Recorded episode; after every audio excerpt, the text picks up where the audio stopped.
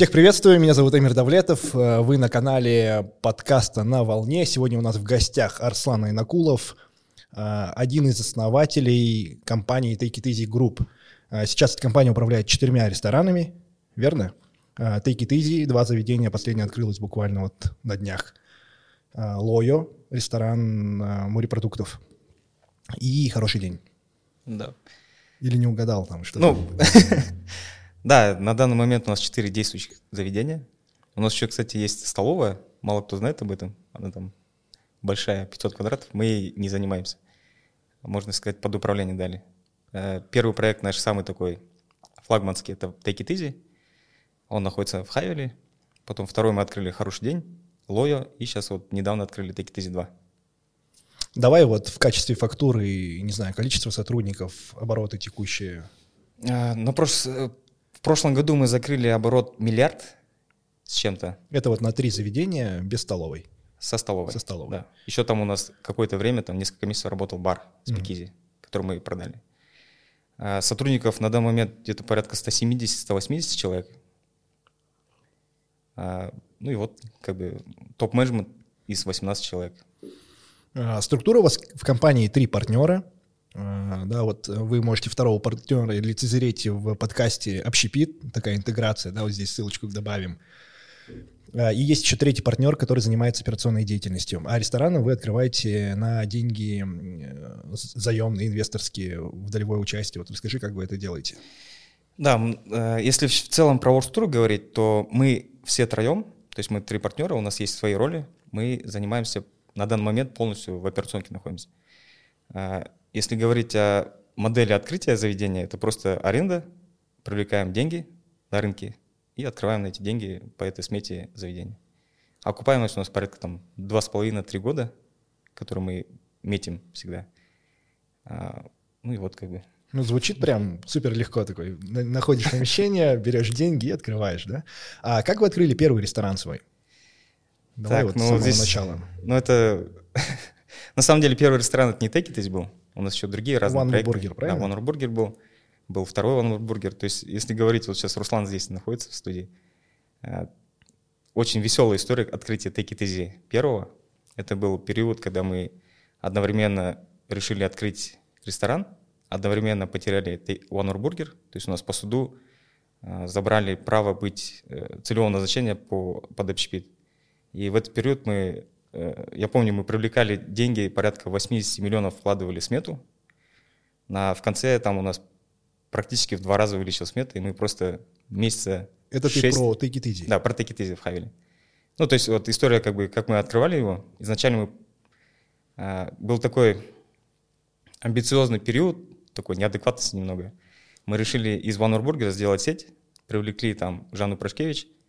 А, она ну, прилетала для нас в Астану, мы два дня с ней написали стратегию бешеную, там 50 точек за три года, и просто начали, не имея системы, там, какой-то команды, написали стратегию и решили просто искать локации. Первая такая тестовая локация была на Иманова.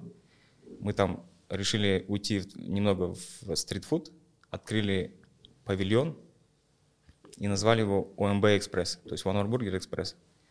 А, одновременно мы арендовали помещение в Хайвеле, сделали там какой-то базовый дизайн-проект, где, кстати, на рендерах там тоже изначально Take It Easy, он должен был быть One Burger. То есть по всем рендерам дизайн-проекта это One Burger.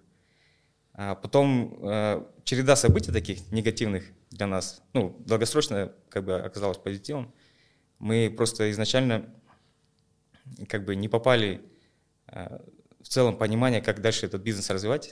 То есть у нас не было системы и везде посыпались. То есть ОМБ Экспресс Найманова, он благополучно... То есть изначально он открылся очень грандиозно. Мы там в первый день порядка 500 бургеров продали. И потом эта аудитория, которая нас знала в городе, она не вернулась. Потом одновременно у нас... Почему? Ну, потому что мы сделали там супер крутой продукт, а оказалось, что а, там твоя аудитория, которая там часто находится, там, ну, это условно студенты, школьники, таксисты, им как бы этот качество продукта не так важно, важнее цена. И они, приходя к нам, они понимали, что они там, ну, не наши гости. А те ребята, которые в Ванурбурге изначально на левый берег приезжали, они приехали туда, посмотрели, сказали, круто, вкусно, стильно, интересно, но мы больше сюда не приедем. потому что это другая локация, немного другой подход там в сервисе, в комфорте и так далее. То есть у вас дорогие бургеры были? Ну да, для этой аудитории, ну для этой локации Это точно какие были. годы? Так, это 18 год. 18 год. Но тогда еще не было как будто бы такого тренда на бургеры, да? Ну, кстати, там в одновременно, одновременно с One Burger у нас было где-то порядка пяти таких крафтовых бургерных. То есть тогда даже Ван- Макдональдса не было, насколько я помню. А, И одновременно, я вот как бы тоже мы с Русланом параллельно так наблюдали на рынке, одновременно почему-то по разным причинам все начали закрываться. Возможно, там аудитория не была готова, возможно, математика не, не всегда там билась, потому что делать там фастфуд-бургер и наши бургеры, там себестоимость ну, Ну, абсолютно понятно, разная. да. И потом вот э, одновременно с э, пониманием, что мы на УМБ Иманова как бы чуть попадаем, э, мы получили там от соседей, оси, там организации кучу жалоб во всякие инстанции, там от прокуратуры до там акимата и так далее. И начался суд против нас, одновременно суд против хозяйки помещения, где мы арендовали. И там благополучно они выиграли суд, и у хозяйки помещения забрали быть целевое назначение под общий вид. И все, и в один момент мы поняли, что надо оттуда просто съезжать. Там, там целая история, почему, как, что. Это очень долгая такая интересная момент в жизни. И вот все, мы там, получается, на Иманово мы в минусе. Там мы закрываемся, потому что мы не имеем права там работать. У нас есть стройка, которая по смете просто максимально неадекватна для нас. Ну, то есть мы понимаем, что нам надо это осилить.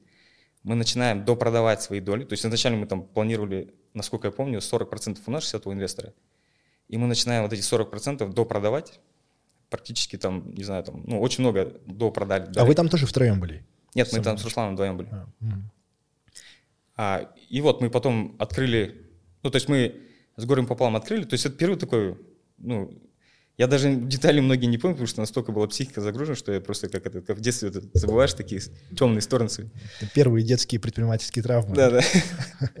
Ну, там, условно, я там базово помню, что я два раза в ломбард машину закладывал, где можно, там мы с Русланом занимали у родственников, все, все родственники, наши друзья, все знали, что мы де- деньги ищем, займы, как угодно, главное, дайте нам, сейчас мы достроим и все вам вернем. Это такой, ну, такой интересный был момент. И потом мы, э, понимая, что в этой локации мы что-то должны делать более ценно, то есть у нас в целом э, э, как бы бренд One Row Burger отвалился от нас, то есть даже психологически. То есть мы и команду потеряли там, и мы поняли там органично, что вот а, там может даже там так- такой период интересный был. То есть мы начали просто а, плыть по течению, можно сказать. Но это все на Иманова. А у вас еще была точка на улице Алмата, по-моему, да? А, Кирей Женебек. Да, я говорю про Иманова, это вот э, там, где мы не попали в концепцию, в среднячок и так далее. Мгм. А там, где я говорю про суд, это я про Олимпалас, вот на Алмате. Это вот два наших таких, грубо говоря, факапа. Да. Мгм. И потом третью точку вот на Take It Easy, который в данный момент, изначально мы One Рубургер хотели сделать. Но так как мы начали э, смотреть локацию, потом у нас случайным образом э, мы познакомились с Русланом, вот интересная тоже история, мы просто с Русланом думаем, давай в Ал- в Алмату сгоняем. Там, он по своим делам, я по своим, вечером в самолет, прилетаем туда, и мы должны были там посмотреть бургер, ну, Бродвей бургер. Зашли туда, там закрыто было. И рядом была афиша. Зашли в афишу, э, кайфанули от интерьера там. Ну, изначально мы понимали э, сам ресторан. И просто я в сторисе снял, что здесь красиво, мило там и так далее. И мне в ответ подписчик написал э, спасибо, благодарю, там, ну, там, типа, ценни труд, все дела. И оказалось, что он в команде Андрея Лотыша, это наш первый дизайнер. И так как-то мы с ним э, начали контактировать, они приехали, сели за стол с Русланом Саиной, Инна, это супруга Руслана, и очень много базовых общих вещей нашли между собой. Это именно концептуально мы повернули всю, всю, всю нашу модель как бы в сторону ны- нынешнего. То есть это европейский рынок, это очень понятная вкусная еда. Базово было, ну там ядро это европейский рынок, то есть понятно, какое должно быть там обслуживание, какой должен быть интерьер и так далее. То есть там они все развернули. То есть они там между собой уже начали э, локациями, которые они посещали там в Европе, ну, там, в разных странах обмениваться. То есть и Андрей, и Руслан, и Инна. И поняли какие-то общие такие. А какой Э, формат? Как его назвать? Это вот fast and casual, да, такой? э, Ну или как вы себя позиционируете? э, вот намного легче нам позиционировать хороший день Илоя. Вот Take It Easy, он как будто каждый год чуть-чуть разный. Мы изначально там делали... Вообще мы планировали там делать станцию по мороженому, там, джелаты, ну там была изначально у нас такая идея, то есть мы это реализовали, у нас одна там есть зона небольшая, окошко, там должна быть такая а итальянская мама э, делать фреш-пасту. И мы э, изначально пасту сами делали. А, там есть дерево посередине помещения, олива. Мы ее прям с Валенсии пригнали, то есть через Алмату с Валенсии купили оливу, и вокруг этой оливы есть посадка общая.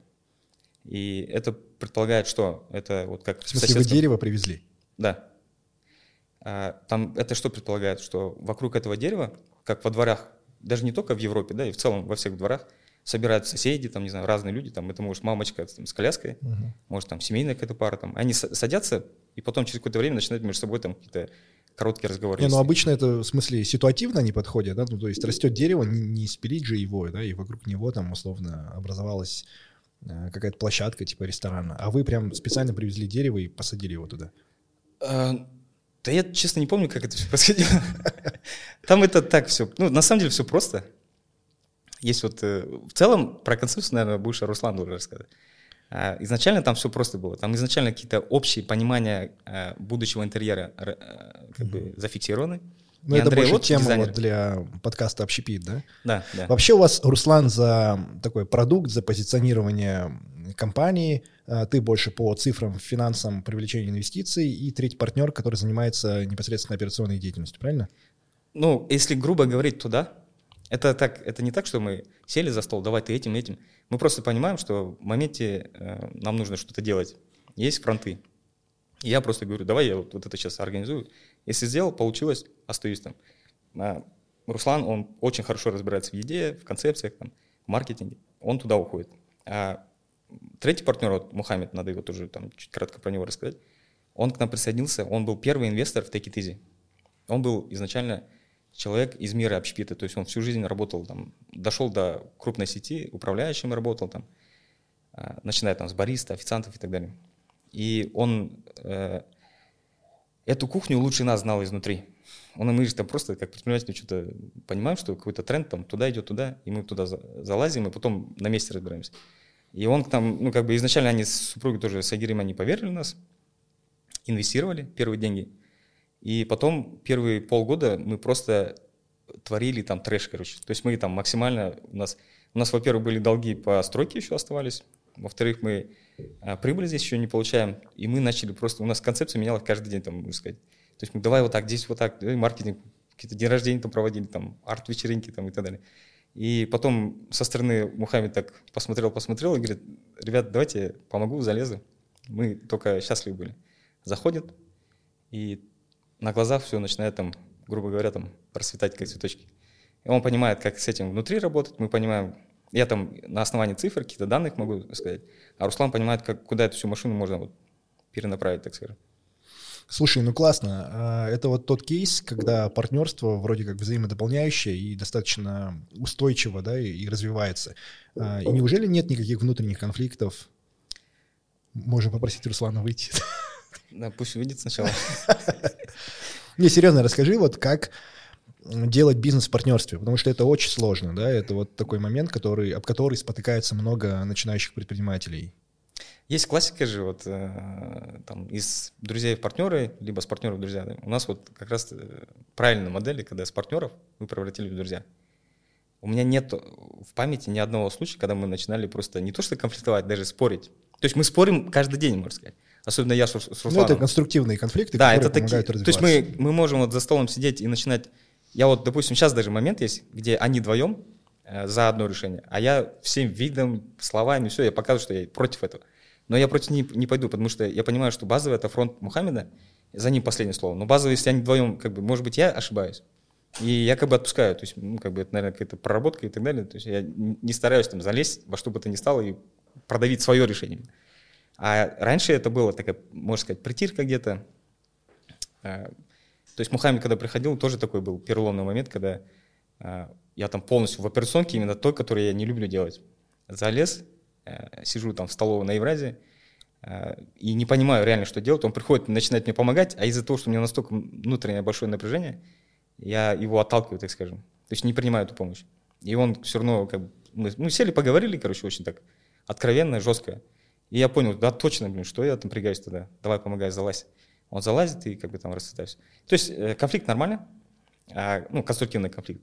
На личности мы никогда не переходили, и во что бы то ни, какие бы ситуации не были у нас, то есть у нас такие сложные, ну, моменты были такие, такие на грани там закрытия компании и так далее там, но никогда не было такого ощущения, что вот я на него не могу положиться, или я не уверен, что сейчас вот это решение он не дожмет. То есть мы максимально доверяли друг другу. Ну, звучит очень классно. А кто главный? Есть такое понимание или прям демократия абсолютная? Это тоже проблема. У нас главный совет. Угу. Мы себя называем совет, у нас даже группа называется совет. Ну, таки ты совет. А, мы все вместе решаем. Но это вопрос, смотря в каком фронте это находится. Угу. То есть в любом случае ответственность должна быть на одном человеке. Если да, это... вот как будто бы, когда все нормально, демократия, в принципе, вполне себе нормальный такой вариант решения вопросов, да, но в кризисные моменты как будто бы нужен всегда авторитарный лидер, который возьмет на себя ответственность и примет конечное решение. Ну вот один из таких кризисных моментов, вот эта пандемия была, мы просто как один единый механизм стали. Мы просто каждый день были внутри помещения, э, там я ездил, развозил людей, ну, как бы с дома, то есть тогда автобус ничего не ходило, с дома на работу, с работы домой там. То есть мы там внутри, Руслан там таргет настраивал, как там все это распространить. И мы просто фокусировались, просто как, мы стали как один. Я не знаю, почему так происходит, но мы базово понимаем, где надо вот собраться и все отбросить и работать как один человек. А где надо, надо чуть расслабиться и довериться другому человеку, ну, то есть отпустить. Но э, но это типа на уровне нативном какой-то происходит, или у вас есть какой-то скрипт действий, да, как вы это э, решаете? Может быть, какой-то есть регламент по формированию грамотного партнерства? Э, регламента нет, его надо написать. Мы так говорим уже три года. Мы понимаем, что рано или поздно надо написать такой документ, где будут условия, как мы расходимся, как мы принимаем решения, как мы там, ну и так далее. А, но пока как будто не до этого, и мы это не пишем. Там самое главное, по сути, э, самое главное, это просто э, по ценностям сойтись. То есть мы просто базово хорошие люди. И мы друг друга изначально хорошо относимся. И личное ставим всегда выше, чем какие-то такие там амбиции внутренние, там желания доказать и так далее. Есть это самое главное, мне кажется. Ну вот в, я говорю, в нормальное время это все работает, а вот когда наступают кризисные моменты, тогда-то и вскрываются все боли, да, партнерства. Просто у меня тоже были партнеры, мы тоже начинали втроем, и, к сожалению, не получилось. И вот э, в нашем случае я фактически потерял, да, двух друзей. Не, знаю, не могу сказать, что мы прям были в зубы, в десна друзья, но э, были хорошо знакомы и общались там до того, как сделать бизнес. И бизнес родился, как, как это часто бывает, типа с пацанами собрались и сделали и не было никаких изначальных договоренностей, вроде как ценностями мы сходились, но в какой-то момент с развитием э, мы столкнулись, что все развиваются с разной скоростью, у всех меняются приоритеты в жизни, и ну, появились какие-то конфликты, и мы не смогли пройти их мирно. Вот что бы ты порекомендовал там, молодым ребятам, кто все-таки начинает бизнес в партнерстве, что надо сделать, чтобы оно сложилось удачно? Вообще, в целом, партнерство, оно уже рождается не типа ты сидишь такой, надо мне партнер. Оно как-то максимально органично должно посадить. И там до того, как вы делаете совместно что-то, вам нужно сесть и просто базово понять, вы как бы есть коннект какой-то или нет. То есть вы друг друга изначально как бы уважаете, изначально ты его за ним можешь идти, или он за тобой доверится и так далее. Если базово вот это понимание есть, это тоже время должно пройти, то есть всегда будет Э, риск ошибки. Но если базовое понимание, что вы по ценностям схожи, тогда уже можно дальше второй шаг делать. И то есть там такого секретного какого-то ответа нет. Просто базово это надо быть... Э, блин, честно, тяжело ответить, потому что у меня такого... Ну реально, если ты говоришь о таких кризисных ситуациях, да, я просто вот сейчас вот начинаю в памяти крутить, я не, ну, как бы даже не думал, что мы так в прошлое буду там окунаться, даже эмоционально. Я сейчас вспоминаю, что у нас с Русланом были такие моменты, когда, э, грубо говоря, там сидел в машине, смотрел на эту э, точку, которая закрывается, да, и просто даже слезу не мог выдавить, потому что настолько все херово было. И в этот момент там э, Руслан, я при этом понимал, что Руслан там идет искать деньги, условно, да, и мы просто созванивались и друг друга жаловались. То есть мы такие, блин, вот этот, а мне еще семье надо, вот этот, это, там, у нас у обоих там семьи, на тот период уже там дети есть. И мы просто созваниваемся, просто пожалуйста друг другу, что у нас ничего не получается. Как бы, да? И мы, э, проговаривая, какие-то эмоционируя, чуть-чуть собираем себя, верим все равно в успех, и на день опять начинаем эти вопросы решать. То есть, я, ну, как бы вот так.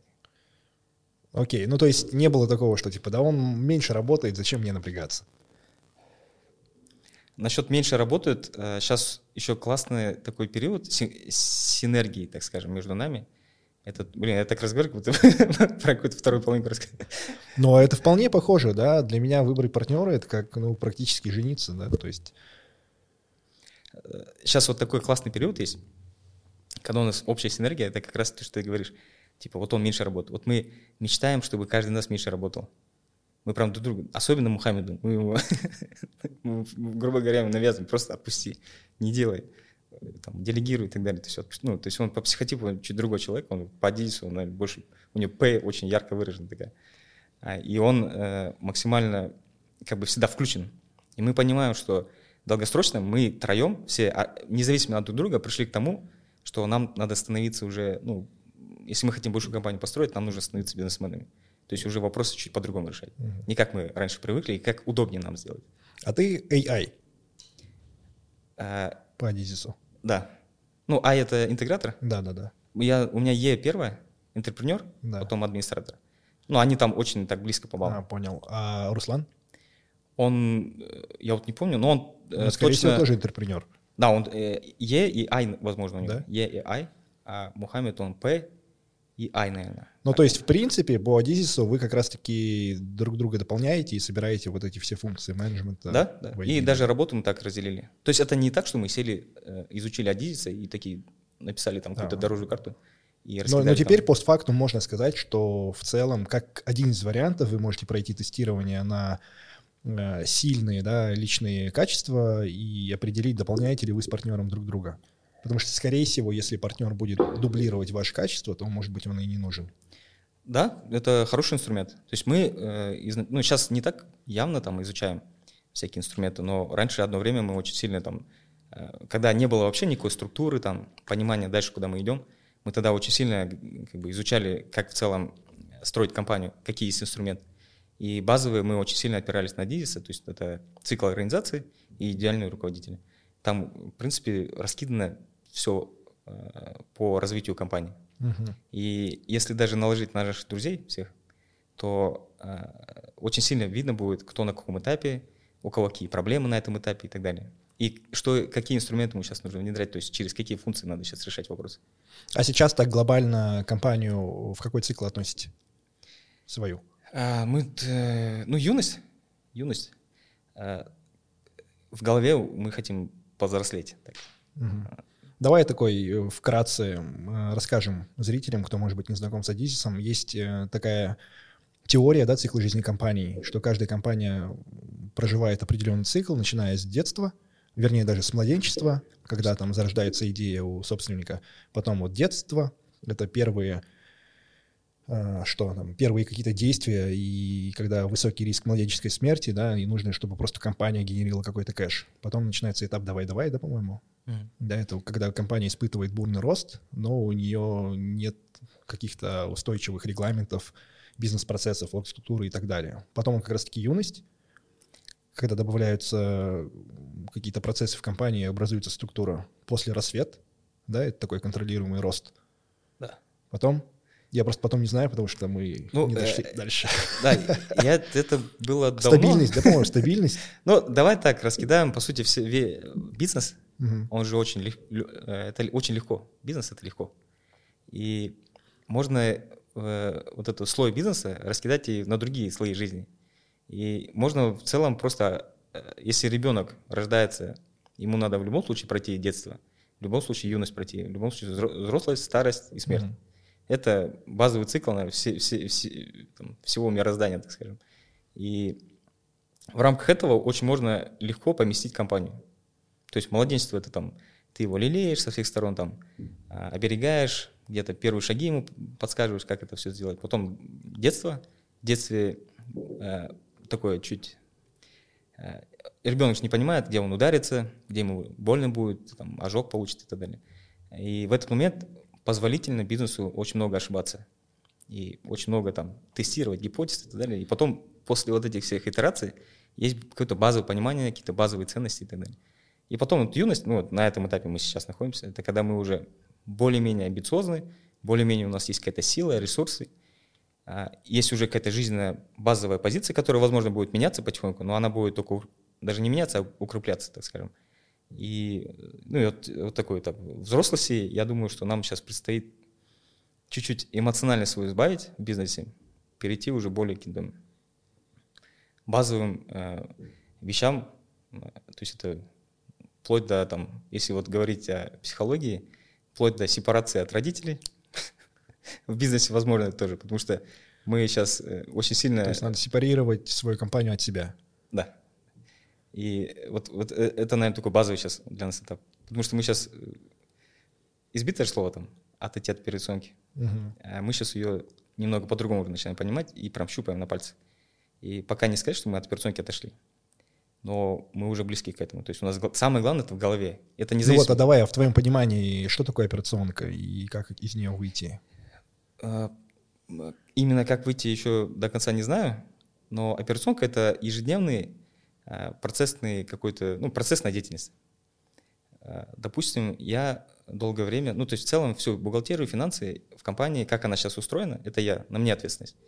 И я там даже много где ошибался, там где-то какие-то итерации пробовал, у меня там бухгалтеров главных только сменилось сейчас там 5 человек. Сейчас у нас в компании 5 бухгалтеров. Это главный бухгалтер а, по калькуляции, по налогам, по зарплате и по кассе. Типа вот в данной итерации, да, ну, в данном контексте, сейчас э, у меня настолько все слопнуто, что мне там даже не надо ничего делать. То есть у меня есть бюджет ежегодный, у меня есть управляющий, который этот бюджет защищает, у меня есть план продаж, у меня есть понимание, как, какие дни мы оплаты делаем, каким поставщикам, в каком формате, какая будет это. Но чтобы это все выстроить, мне надо было внутри находиться. Каждого ну, то есть ты вышел из вот, операционного управления процессами, да? Тебе не надо продавать, тебе не надо самому строить, э, не знаю, какие-то отчетности, тебе не надо самому делать маркетинг, но теперь твоя операционка управлять людьми, которые это делают. Э, ну, это же все равно операционка. Но когда мы говорим о том, что мы выйдем с операционки, это не значит, mm-hmm. что мы будем вообще в целом отдыхать. Мы, нам нужно на более другой уровень операционки перейти. То есть это как раз управление людьми, топ-менеджментом, не всей компании. Это буквально будет там 2-3 человека в компании, которые, ну это главный бухгалтер, операционный директор и бренд-шеф. А, чтобы нам с ними научиться, то есть мы пока не умеем, как с ними работать. А, но базово мы не должны, то есть из роли исполнителя мы должны выйти. Мы должны стать контрольно-надзорным органом для них. А второе, как бы такой базовый там, в нашем понимании апгрейд будет – это когда мы перейдем на максимальное в операционку развития компании. То есть нам сейчас нужно всем троим по тем же примерно направлениям уйти в открытие новых точек. И это будет наша операционка. То есть мы будем ежедневно искать локации, ежедневно искать инвестиции, ежедневно контролировать стройку и так далее. Там, потом мы когда Но там... И собирать поле... команду. Да, команду тоже базовую. И искать деньги для новых... Да, да. Э, Инвести... Ну, то есть там, в принципе, тоже все понятно, что там делать. Когда мы этот путь тоже пройдем и одновременно сможем на легке строить там 3-4 стройки одновременно, тогда мы оттуда тоже должны будем выйти. И там уже другой какой-то слой. Пока не знаю какой, но уже другой. Там уже будет, скорее всего, большая компания, в которой нам нужно будет, а, наверное, уже базово там какие-то маленькие задачи, то есть одну задачу, да. какую-то базовую, но очень хорошо решать. Ну, есть вполне вероятно, уже на тот момент э, появятся какие-то проектные менеджеры, которые открывают новые рестораны, да? Но мне кажется, все равно э, вот, вот эти функции э, поиск новых денег, глобальная стратегия и команда образования не на уровне линейного персонала, а на уровне, там, не знаю, управляющих, э, бренд-шефов и так далее, они все равно остаются в качестве основной деятельности основателя вплоть до самого конца существования компании. Не могу утверждать. Э, базово сейчас это в любом случае нам нужно заниматься. Но если ты там чуть э, круг э, да, это в голове... Еще, да, короче? Да, нет, ну, в принципе, нет, недалеко это. Я просто потому, что я хочу на друг, другой слово идти. Это там, где Фридман, там, где там, э, ну, большие ребята, скорее всего, они уже даже эти функции как-то смогли систематизировать. Какие? Ну, работаю даже с топ-менеджментом. Ну, есть такое хорошее там интервью, я уже не помню, это мы с Русланом тоже обсуждали. А, там, где Э, а, это было, знаешь, где? Мы обсуждали у Гребенюк, кажется, у тебя и разговор, об этом и говорил, да. То, что есть э, самый высокий уровень делегирования, и когда человек приходит, и даже не ценности компании придут, он, он у них спрашивает, какие ценности у, ну, у новой компании будут. То есть угу. куда эта компания... Но вот как найти такого человека? Вот знаешь же HR Capital? Вот я был у них, не, не ходил к ним? Нет. Я все обучение не проходил, я ходил на вот этот бизнес-сolution, который трипвайерный. И там была одна мысль, которая очень интересная, про то, что собственник бизнеса, он все равно всегда остается в функции главного HR компании. Потому что никто э, не может взять в компанию сотрудника с большим калибром, чем он сам. То есть он определил такое понимание, как калибр, ну, это некое совокупное, да, значение, которое определяет, я не знаю, масштаб твоей личности, умение решать конфликты, терпеть риски и так далее, короче. И условно, даже если у тебя очень крутой HR, то он в любом случае будет меньшего калибра, чем собственник. И, скорее всего, этот HR не сможет взять э, более крутого руководителя, э, чем он сам. И поэтому найм топов все-таки остается на плечах у собственника. Наверное, так. Но это же просто тоже какое-то базовое убеждение, за которое можно схватиться и верить в это. Ну да, иначе а можно, он бы не а, продавал свои курсы. Да, да, ему же для, надо для него опереться, это выгодно. ему опереться. Тем более он это говорит именно тем, кому это актуально. Но я верю в то, что в целом в бизнесе разные люди, и вообще конфигурация бизнеса очень, они просто максимально разные. И они еще в целом, чем успешнее компания, тем она больше отслаивается от других компаний.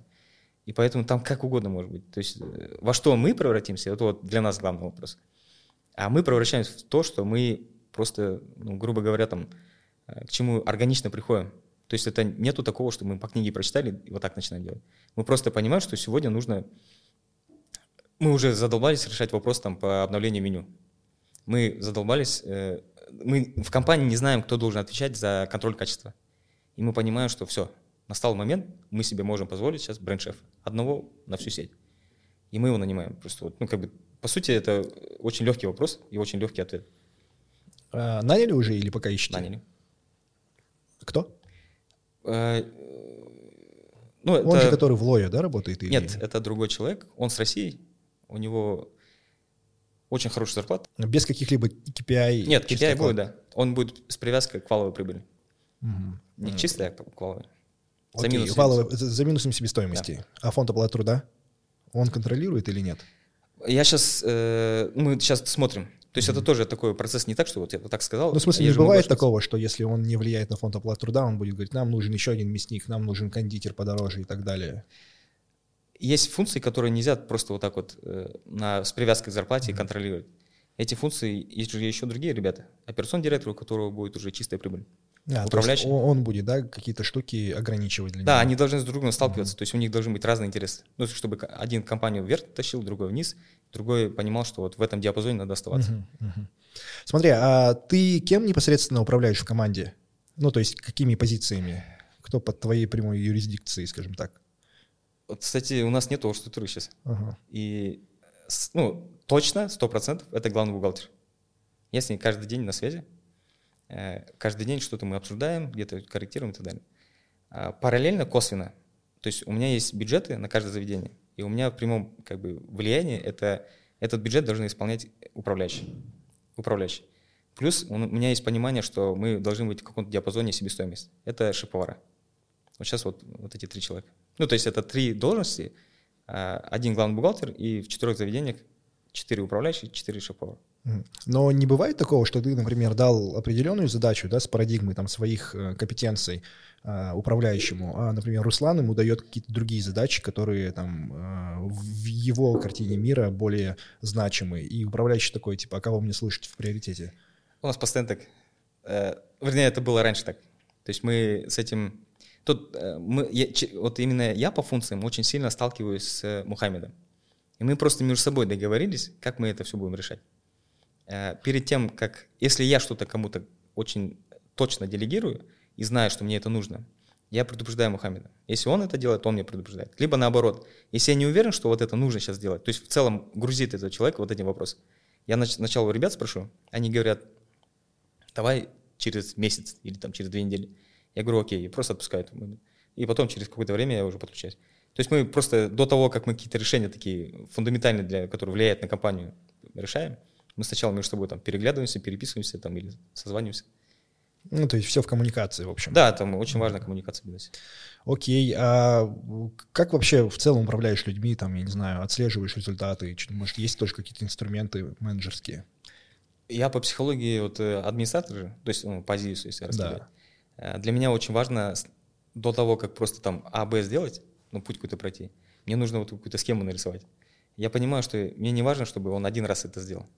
Э, ну, условно, вот, конкретно это главный бухгалтер я понимаю, что он должен вот эту задачу так решить, чтобы долгосрочно этот вопрос больше не возникал передо мной. И базово у меня сейчас это получается. То есть я э, нету таких вопросов, которые я занимаюсь этим там еженедельно условно. Ну вот, а как? Э, какими способами? Ну, допустим, есть отчетности, ежемесячный APU, ДДС.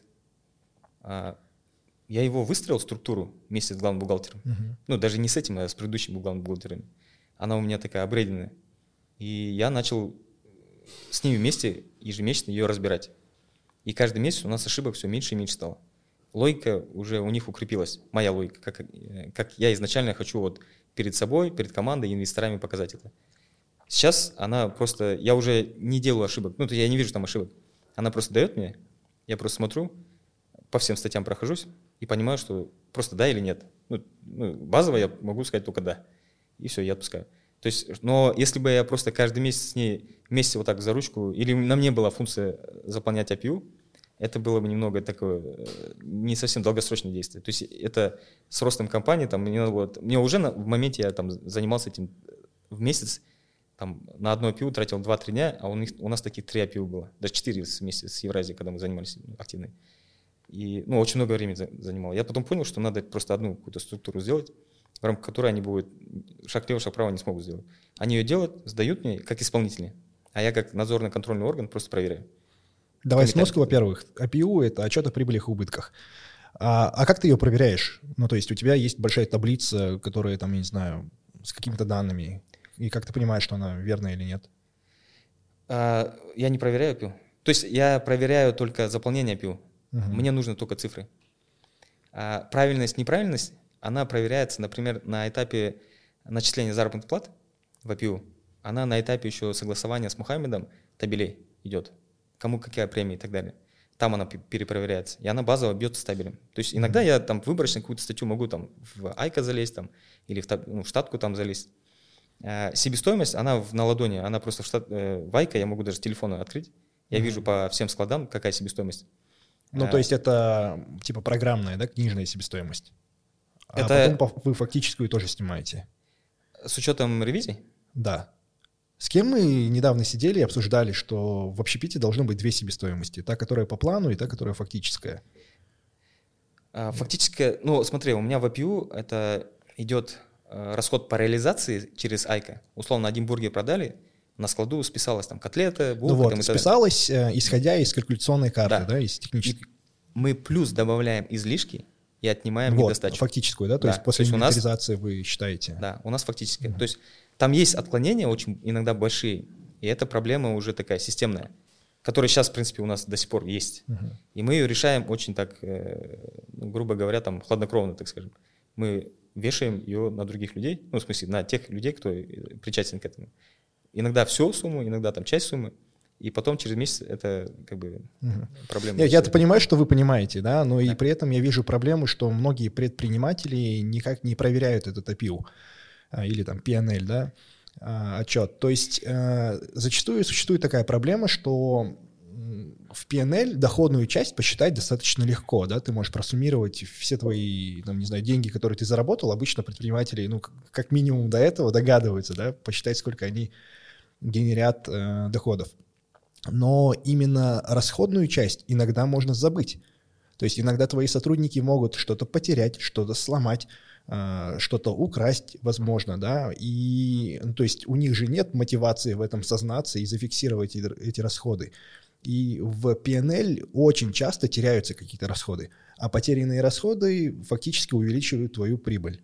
То есть э, не реальную прибыль, а вот именно показатель прибыли в рамках этого отчета. И вот его надо проверять как раз-таки неким там, балансовым отчетом. А, вот. А, я понял тебе, куда ты ведешь. Да, да, да.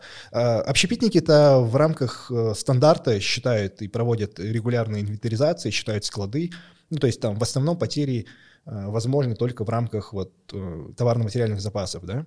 А в других бизнесах чаще всего не проводят инвентаризации, не формируют вот этот баланс. Я понимаю, да, о чем ты говоришь. Просто там как бы базово какой ответ? Это делать так, чтобы до, ну, то есть конечное решение, э, конечный результат это IPU, то есть это чистая прибыль, которую ты в конце месяца там э, видишь. До нее каскадом идет разные другие задачи.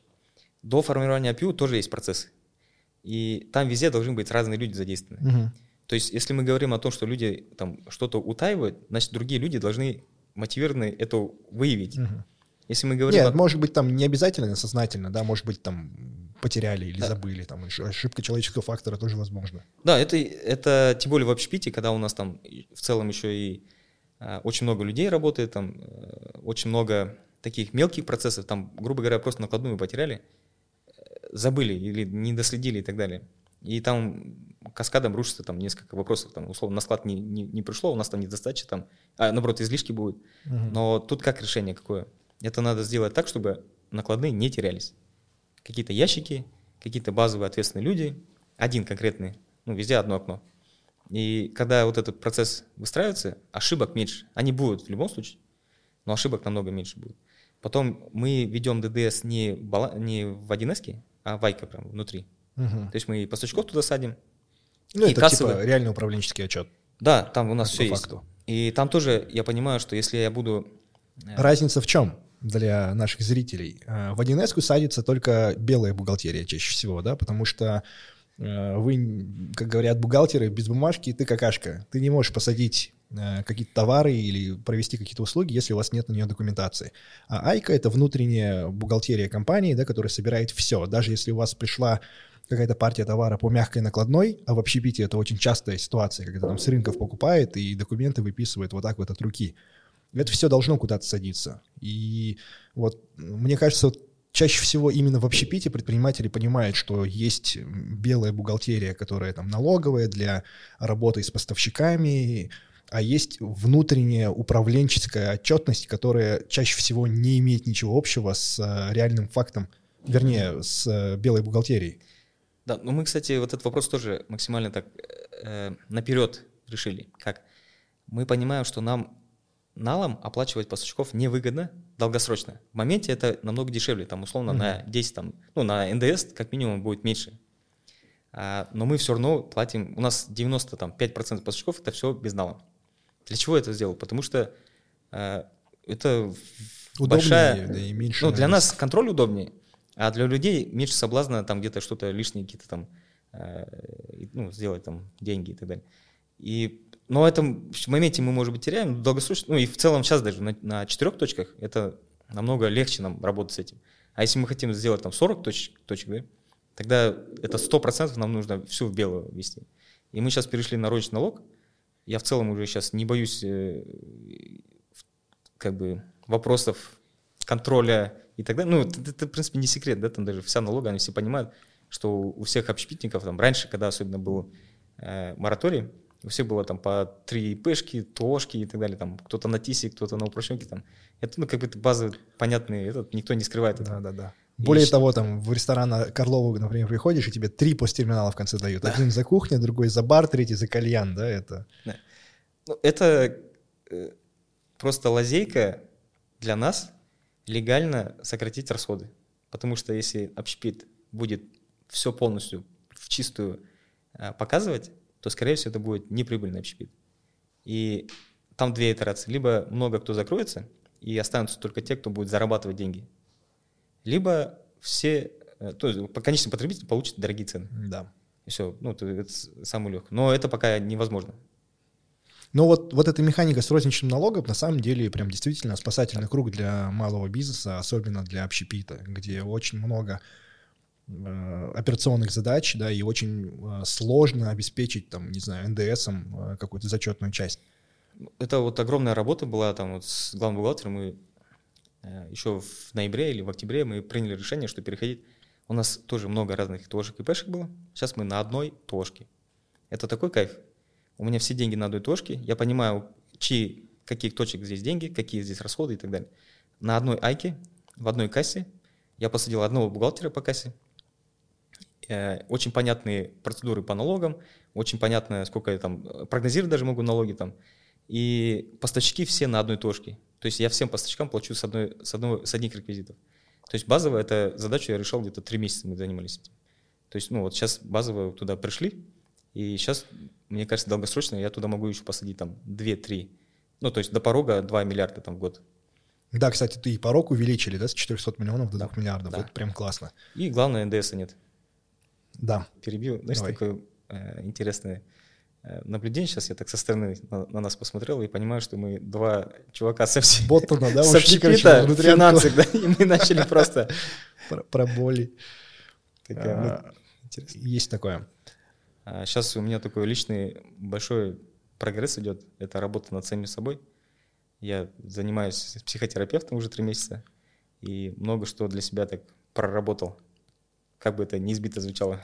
Дошли до проработок, да, да до, до слоя убеждений. Ну, это вот э, влияние огромное это вот нашего сообщества, в котором что не проблема, что все утыкается в какие-то вот, майнд.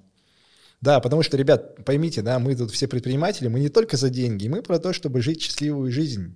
Да, и это действительно бывает такая штука с неким перекосом, что в бизнесе все немножко повернуты на этом и думают об одном, люди там не отдыхают, выгорают, и все-таки рано или поздно нужно обращаться к психологам. Ну, даже не, не про это. То есть это слишком... Да, так, нет, а у тебя слишком. с чем проблема? Ну, я просто, видишь, свою боль высказал. А, все понял, да, принимаю. Не обесценивай. Ну, а что ты прорабатываешь? Да что там прорабатывать? Детство? Какие-то какие внутренние там ограничения? Но ты, ты сказал, что мы не только за бизнес, мы там про счастье, мы туда идем, там, да, хотим быть счастливыми тоже, mm-hmm. какие все нормальные люди, которые занимаются более стабильными вещами. А, но я наоборот, так, это все и в одном котле. То есть я хочу кайфовать даже в бизнесе, быть счастливым в бизнесе. Uh-huh. То есть я хочу развивать бизнес отчасти, а не так, как мы раньше там во что бы то ни стало, э, не, не видя перед собой это бревно риска, видя только горизонт возможности и максимально уходить куда-то неадекватность. А я сейчас даже по модели, мне кажется, партнеры тоже заметили. И они тоже, кстати, вот параллельно, так удивительно, мы начали о других вещах разговаривать. Когда мы троем собираемся, мы о других вещах начали разговаривать. И я сейчас понимаю, что в горизонте, ну, то есть, э, если говорить о Арслан год назад, там, или особенно там два года, три, три года назад, то э, я максимально был вот этот зажатый, контролирующий, закрытый, э, пробивающий, там, достигающий и так далее. А сейчас я в бизнесе очень расслаблен, очень доверчив. Надеюсь, ну, мне кажется, люди чувствуют, что я более эмпатичен стал, начинаю чувствовать вот эту э, динамику разговора и так далее. И это мне прибавляет максимально такого... Это в целом энергии добавило. Ну и я так, когда иду на работу, и когда выхожу ну, там, домой, я понимаю, что я как-то и не устал, как-то мне хорошо, счастлив. Э, как-то, если так в общем, слишком в общем. Да, мы рано или поздно все-таки в каждом подкасте дотягиваемся до этой темы. Вот с Ильдаром обсуждали, как он прорабатывал отца. Я могу тоже поделиться, я тоже каждый подкаст немножко раскрываюсь. Э, недавно был случай, когда мне э, друг говорит, типа, у меня есть приятель, который, ну или там друг, который прям твой такой фанат, подписчик, и говорит, блин, какая офигенная у мира жизнь, такая насыщенная, да, там я смотрю его инстаграм, он там, там на борде катается, там что-то. И, ну, он говорит это с комплиментом. А я, знаешь, что внутри понял? что я-то сам это немножко, ну, либо обесцениваю, либо, ну, не так открыто кайфую, да, я это показываю, но сам кайфа вот того не испытываю, как это, например, было 10 лет назад, когда я был там помоложе, не mm-hmm. знаю, как будто бы либо чувства обесценились, либо что-то еще, либо есть сейчас э, какое-то чувство стыда, что я отдыхаю, например. Я 7 лет в бизнесе, э, первые, ни, разу не брал а, отпуск. Единственный раз, когда я не работал неделю, это когда я порвал связки и лежал в больнице. И вот в этом, да, в этом году я начал отдыхать, то есть э, летать там за границу, но при этом э, внутри, в голове я все равно не могу отдохнуть и расслабиться. И я пытаюсь оправдать свою поездку. Я там либо делаю какие-то полезные для там, бизнеса вещи, либо, не знаю, снимаю контент, чтобы следующие поездки мне обходились там условно бартером, да, и чтобы я как-то мог себе оправдывать эти штуки. И вот не, получается в эту штуку проломить. Есть фильм такой, э, я вот на Рипат когда ездил. Э, Куда? Рипат. То есть там, э, ну, в общем, такой погружающий тренинг, в котором мы просто смотрели, там, разговаривали, фильмы смотрели и так далее. Там есть фильм, очень сильно зацепил меня. Это «Весна, лето, осень, зима и снова весна». Там диалогов, там, не знаю, там несколько штук в фильме, там, в целом не мой фильм. Ну, красивый очень, чисто визуально. Но еще там такая основная линия фильма — это то, что человек на себя смотрит с разных как бы, ракурсов. Это с какой позиции он смотрит? С первой позиции, со второй, с третьей. И, как правило, вот э, я вот так по людям смотрю и даже на себя смотрю, базово на себя. Я понимаю, что очень часто я живу там во второй или третьей позиции, то есть я со стороны на себя смотрю. То есть, когда ты со стороны на себя смотришь, когда ты еще не проработан, ты начинаешь себя там судить, ну, оценивать, осуждать, наоборот, там, восхвалять, там, какие-то неадекватные, то есть это неадекватная оценка какая-то идет. А когда, ну, я сейчас замечаю, что я очень часто начинаю в первой позиции жить, то есть когда ты изнутри. К чему я это говорю? Потому что когда ты на Бали летал, ты же внутри классно чувствовал, а потом, когда ты прилетел, ты, наверное, со стороны на себя смотришь, то есть со стороны это третья позиция, когда ты себя видишь, еще и других людей, которые на тебя смотрят и говорят, блин, вот он э, фантазирует, что они там думают, что вот ты бездельник, там что-то еще делаешь и так далее. И ты начинаешь страдать, потому что у тебя фокус на внутреннем себе, а на каком-то человеке, там, постороннем, и другому еще человеку, который на тебя там еще какие-то э, э, слова говорит там внутри себя. Слишком сложная схема, я чуть запутался. Это вот... Ну, просто суть такая одна. Если ты, ну, это я про себя говорю, да. Если просто жить в первой позиции, тогда намного легче делать все, что ты хочешь. Просто делаешь uh-huh. и вообще не паришься. Потому что в моменте-то ты всегда с самим собой согласен. И ты просто... Э, я вот сейчас тоже много там всяких... Просто в одного полетел в Москву на 4 дня и так кайфанул. То есть я понимаю, что у меня нету как бы ожидания, что там будет, нету ожидания, что после этого будет там и так далее. Я просто полетел, кайфанул, куда глаза там смотрели, туда шел, и, и везде было классно, короче. Потом прилетел, я просто забыл, что я там был. То есть все, я уже в другом месте нахожусь. Ну, я смотрел твои сторис. Ты, кстати, редко выходишь, но там так активно сторителил. Да, я там что-то лежал и думаю, блин, я же забыл про Москву рассказать, я там через три недели только рассказал. А планируешь как-то развивать личный блог? Все равно штука полезная и как будто must-have в сегодняшнее время. Планирую всему свое время. То есть сейчас потихоньку уже... Там тоже сначала в голове все должно там, угу. пазл сложиться и потом уже начну э, какие-то итерации делать. То есть, ну, базово это я понимаю, что надо какого-то человека найти, который будет мне э, снимать, либо монтировать, либо там вести что-то. 90% там какие-то такие рутинные вещей, монтаж, короче, рилсов, uh-huh. надо точно делегировать. То есть это капец много времени займет. Я там один рилс там три часа делал. Ну давай этот запрос оформим в рилс и сделаем такую пометку. Да, вот здесь под описанием будет э, инстаграм аккаунт Арслана. Вот Арслан ищет, э, я не знаю кого, продюсера, рилс-мейкера, э, человек, который поможет ему вести личный аккаунт. А все остальные подписывайтесь и наблюдайте, потому что очень интересно смотреть за предпринимателями, которые в таком традиционном твердом бизнесе и ничего не пытаются вам напродавать в сторис, да? Что важный такой момент. Как минимум, э, вы не устанете, э, если на него подпишетесь. Но, но если у них есть деньги, то я буду продавать вложения наши, то есть инвестиции в наше заведение. Но это взаимовыгодно, то есть я там никакой там э, не чувствую себя там продающим что-то плохое там и так далее. Я максимально хочу им хорошо сделать. И вкладывая в нас, я понимаю, что долгосрочно люди будут и окупаться, при этом будут содействовать, ну, то есть сопричастны к какому-то хорошему большому бренду и кайфовать в своем же заведении, в котором у них будет какая-то доля. Вот ну, продал да. чуть-чуть. Хорошо. Ну, это, это нормально, объективно. Хотя, наверное, и инфопредприниматели, инфобизнесмены тоже говорят, что это всегда win-win. Но я кстати, не знаю, почему у меня к ним такое, почему так триггерят они. мне, мне мое какое-то убеждение надо проработать в этом плане. Давай расскажи про то, как идут дела в новом Take It Easy и какие планы в дальнейшем? Когда планируете следующее заведение? А, новый Take It Easy мы открыли буквально неделю. Вы, кстати, там одни из первых гостей были. А, пока мы наблюдаем, это вот тоже новый ребенок, мы сейчас наблюдаем, какие будут средние чеки. Уже там чуть-чуть разница есть. какое время будет посадки там. То есть там уже тоже и время посадки отличается от первого Текитези. Потому что на втором этаже более такая, э, не лаунж, но такая более другая чуть атмосфера домашняя. И там можно долго посидеть там. И мы сейчас будем смотреть, чуть-чуть корректировать модель нашу базовую. И, э, ну и максимально там, где нужно будет, будем подкручивать. То есть это скорости там и так далее, и так далее. А долгосрочно у нас план э, в этом году еще две стройки начать. У нас есть очень хорошие предложения, сейчас два. Но это будет... Ну, это, в общем, очень большие проекты. И мы сейчас в целом готовы туда уйти. И сейчас мы какие-то вот еще там подкручиваем, короче, моменты. И, ну, и вот два, два новых заведения открыть. Возможно, это будет Take It Easy, возможно, это будет новый какой-то бренд. Пока сильно в голосе не парим. Ну, вот так. Ну, то есть пока тяжело сказать, оправдывает это ожидание или нет. Да, сейчас Да? одна неделя. Одна неделя. она в любом случае оправдывает ожидания, даже если она не оправдывает ожидания, потому что у нас нет ожиданий. Не, ну, смотри, окей, ожиданий А, нет. Есть, не, есть, э, у нас же там инвестора есть, Да. да, которые нам доверили деньги. Мы им э, сказали горизонт э, окупаемости. И Сколько? 2-4 года, да? Два, наверное, да, классика? 2-4, да. То есть в среднем это 3 года.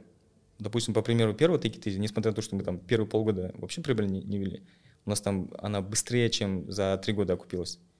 А, то есть мы базово понимаем, если здесь финмодель такая же сработает, тогда еще быстрее. Но во втором Easy мы мотивированы, и во всех других проектах будем мотивированы быстрее купить инвесторов, потому что у нас э, доля до окупаемости и после окупаемости разная. Мгм. Смотри, а это первый проект, который условно а, повторный бренд. То есть вы каждый раз, в прошлый раз тестили новые бренды, новые продукты, новую направленность. А здесь вы фактически а, выбрали, наверное, самую успешную модель, либо самую масштабируемую и решили ее скопировать. Нет какого-то, я не знаю, страха или сомнения, что первый раз а, могло повести, например? Да нет, в принципе, страха нет. Мы понимаем, что, что мы делаем. Прям очень четко бьем туда, что у нас получается. А, и в целом нам даже выгоднее открывать. То есть мы четко понимаем, что мы э, хотим за три года еще плюс 10 take it easy. А, мы понимаем, что хороший день где-то через в конце года, либо на следующий год, он уже подлежит масштабированию. То есть там подкрутим какие-то моменты по, по цифрам, по системе. А, возможно, даже хороший день будет франшизой. Посмотрим. И, возможно, там формат чуть-чуть поменяется в сторону э, меньших площадей. Там кухня проще, да? Да, Хорошо. сейчас еще, еще более упростится Мгм. кухня. Э, И, ну вот, горизонт вот по двум заведениям у нас точно есть. Новое заведение открывать всегда сложно. То есть это новая концепция, вот там мы сильно рискуем. Повторно делать намного легче нам. То есть есть обученная команда, есть понимание по фи-модели, по продукту там и так далее. То есть бренд уже какой-то сформированный есть. То есть мы пока планируем только делать такие текущие свои, э, то есть хорошие деньги, такие масштабировать. Но также нам всегда поступают там по консалтингу какие-то вопросы. То есть мы консалтинг тоже оказываем. Делаем консалтинг. А, э, Там один из проектов мы консультировали, там э, концепцию создавали центра, брендинг, нейминг там и так далее. Ну и в целом, как это расположено, какие точки должны быть и так далее. Как это все отработано? А почему уже- сами не зашли туда? а, Мы же в моменте, у нас было... То есть мы в целом в прошлом году а, закрыли доставку, у нас была доставка Пиццы. пиццы, да, такой dark kitchen. Был бар у нас, была столовая. И мы и были наши три заведения.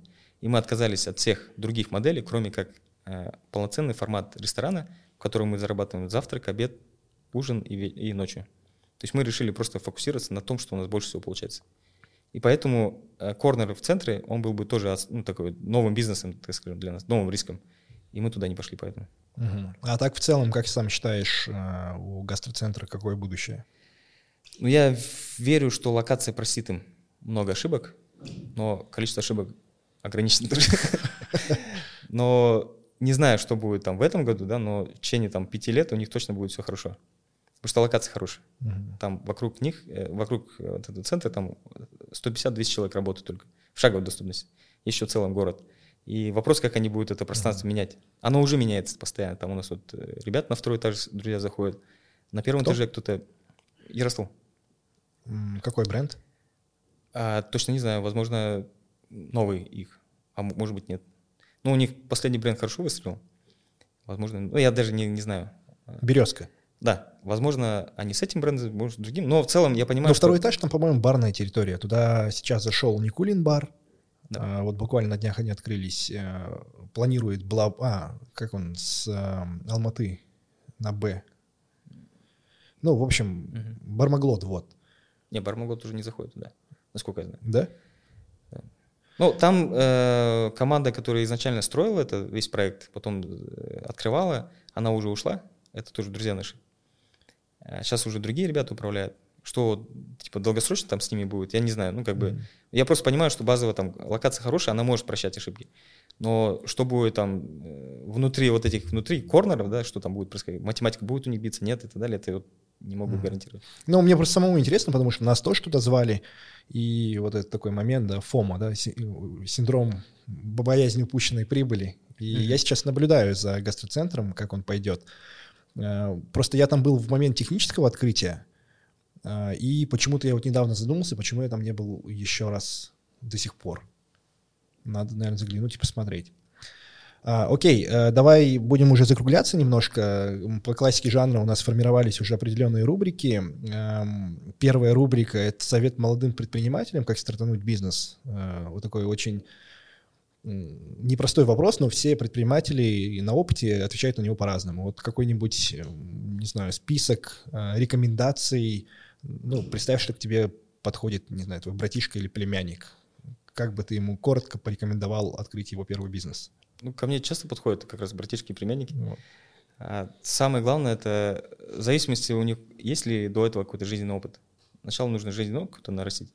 Э, очень легко начать бизнес внутри какой-то компании.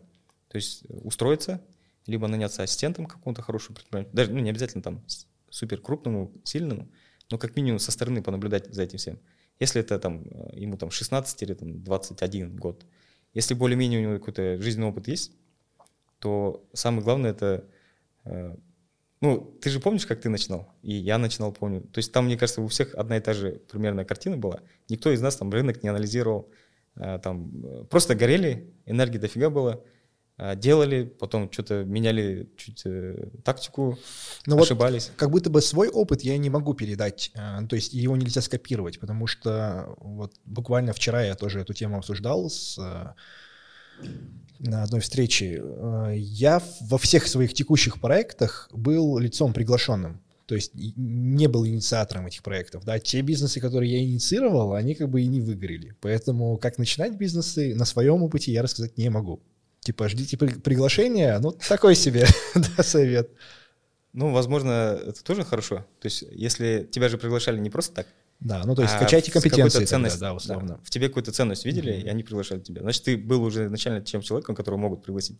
Вот один из советов – это быть ценным в целом человеком. Ну, я сейчас, э, если не в рамках бизнеса даже, а в целом человеческих каких-то факторов, э, в любом случае бизнес, если он хочет сделать, он будет делать, успешно, неуспешно и так далее. И в процессе пути в любом случае у них какие-то будут ошибки, взаимодействие с людьми и так далее. Вот самое главное с людьми э, выстраивать хорошие отношения вне зависимости, в каких ситуациях ты находишься. Если у тебя будет не знаю, там куча было сотрудников, которые ты приходится увольнять, да, там инвестора, которым ты не оправдываешь ожидания и так далее. Если ты со всеми будешь первые года сохранять отношения, через там 3-4-5 лет они волшебным образом вернутся тебе в жизнь. И они могут, если ты хорошие отношения сохранил, они могут э, продолжить с тобой работу.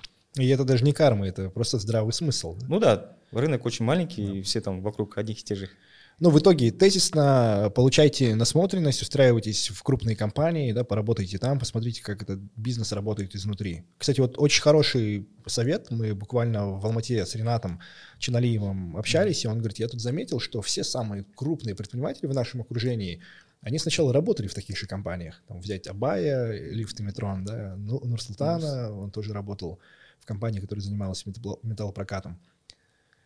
Да. Ну, наверное, это тоже не этот, ну, такой не... Ну, в целом это в нашем окружении Ну, это работает. один из способов. Да, и, скорее всего, это, э, э, возможно, даже самый легкий путь, потому что сначала там человек наращивает какие-то компетенции, насмотренность поднимает и так далее. Причем получает за это еще и заработную плату. Да, и при этом у него нет рисков. То есть он нету риска, он заработную плату в любом случае получит. И, скорее всего, э, ну, это не скорее всего, а сто процентов он не, у него ничего не заберут в моменте работы. Но потом, когда он делает, он уже... Ну, в принципе, у меня такой же путь. То есть я работал. То есть изначально у меня же была оценочная mm-hmm. компания. э, такой первый такой осознанный большой бизнес, который мы сделали, там три филиала по Казахстану, э, топ-5 по Казахстану в оценке бизнеса в рейтинге RAExpert. И я тоже начинал работая оценщиком. Работал три года, получил генеральную лицензию, нарастил там базу клиентов и так далее, и потом только открыл свою компанию.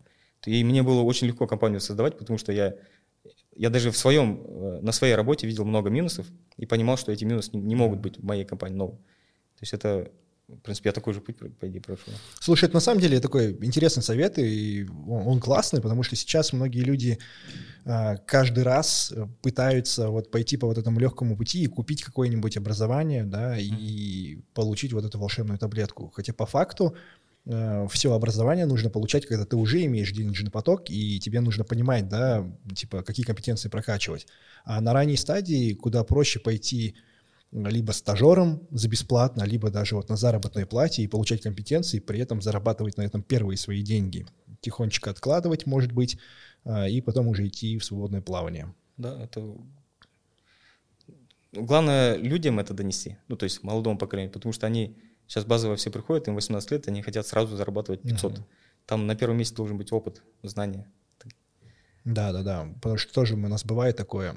А, мы берем там менеджера сырого, платим ему заработную плату, а, обучаем, а потом расходимся по какой-то причине. Понятное дело, что там есть доля нашего факапа, но неприятненько, потому что мало того, что да. ты ему деньги давал, ты его еще и обучал и тратил на него свое время.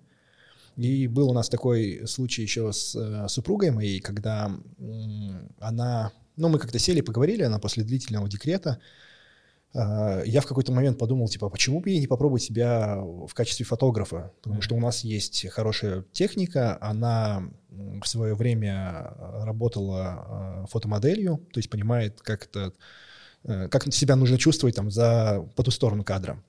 И при этом у нее образование художественное, она хорошо понимает, там, не знаю, как ложится свет, э, что такое перспектива и так далее. И вот я ей, у нее спросил, говорю, не хочешь попробовать себе фотографию? Она говорит, блин, да, было бы интересно. Давай, говорит, какое-нибудь обучение возьмем. Я говорю, нет, давай иди пробуй, снимай бесплатно, ошибайся.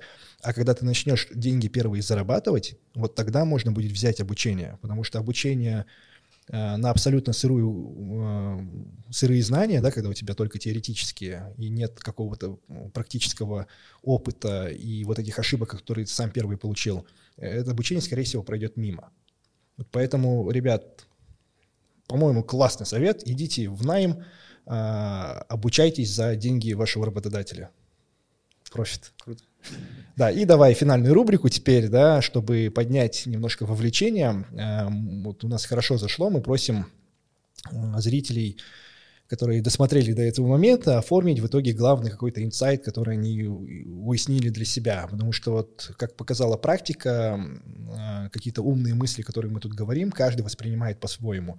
И иногда там в рамках э, интерпретации других людей можно какую-то мысль переосмыслить, и понять что-то новое. Поэтому классно, когда вы делитесь своими инсайтами. Пожалуйста, оставьте комментарий, а за лучший инсайт, который понравится Арслану, он подарит. Что подарит? Давай даже так э, конверсию, воронку увеличим. Это будет три хороших комментария, которые получат по 30 тысяч тенге сертификат на посещение одного из наших заведений. Ага, то есть это... они сами могут выбрать, это будет Лойо, хороший день или да? Take It Easy. Да. А, ну, там, наверное, разберемся, мы им просто, наверное, сертификат привезем, подарим там, и они смогут с этим сертификатом прийти в любое заведение и покушать. Ну, это будет уже ваш головняк. Да. Самое главное, оставляйте комментарии, а потом мы с Арсланом выберем. И это, мы тут уже, там, я не знаю, накидываем, накидываем эти конкурсы, когда-то надо будет уже рассчитываться, да. А можно не рассчитаться, да? Но мы никогда не обозначаем дедлайна, э, поэтому, ребят, у вас есть еще возможность посмотреть три предыдущих выпуска, потому что там классные конкурсы на абонемент на, годовой абонемент на букеты от Royal Flowers, 12 букетов.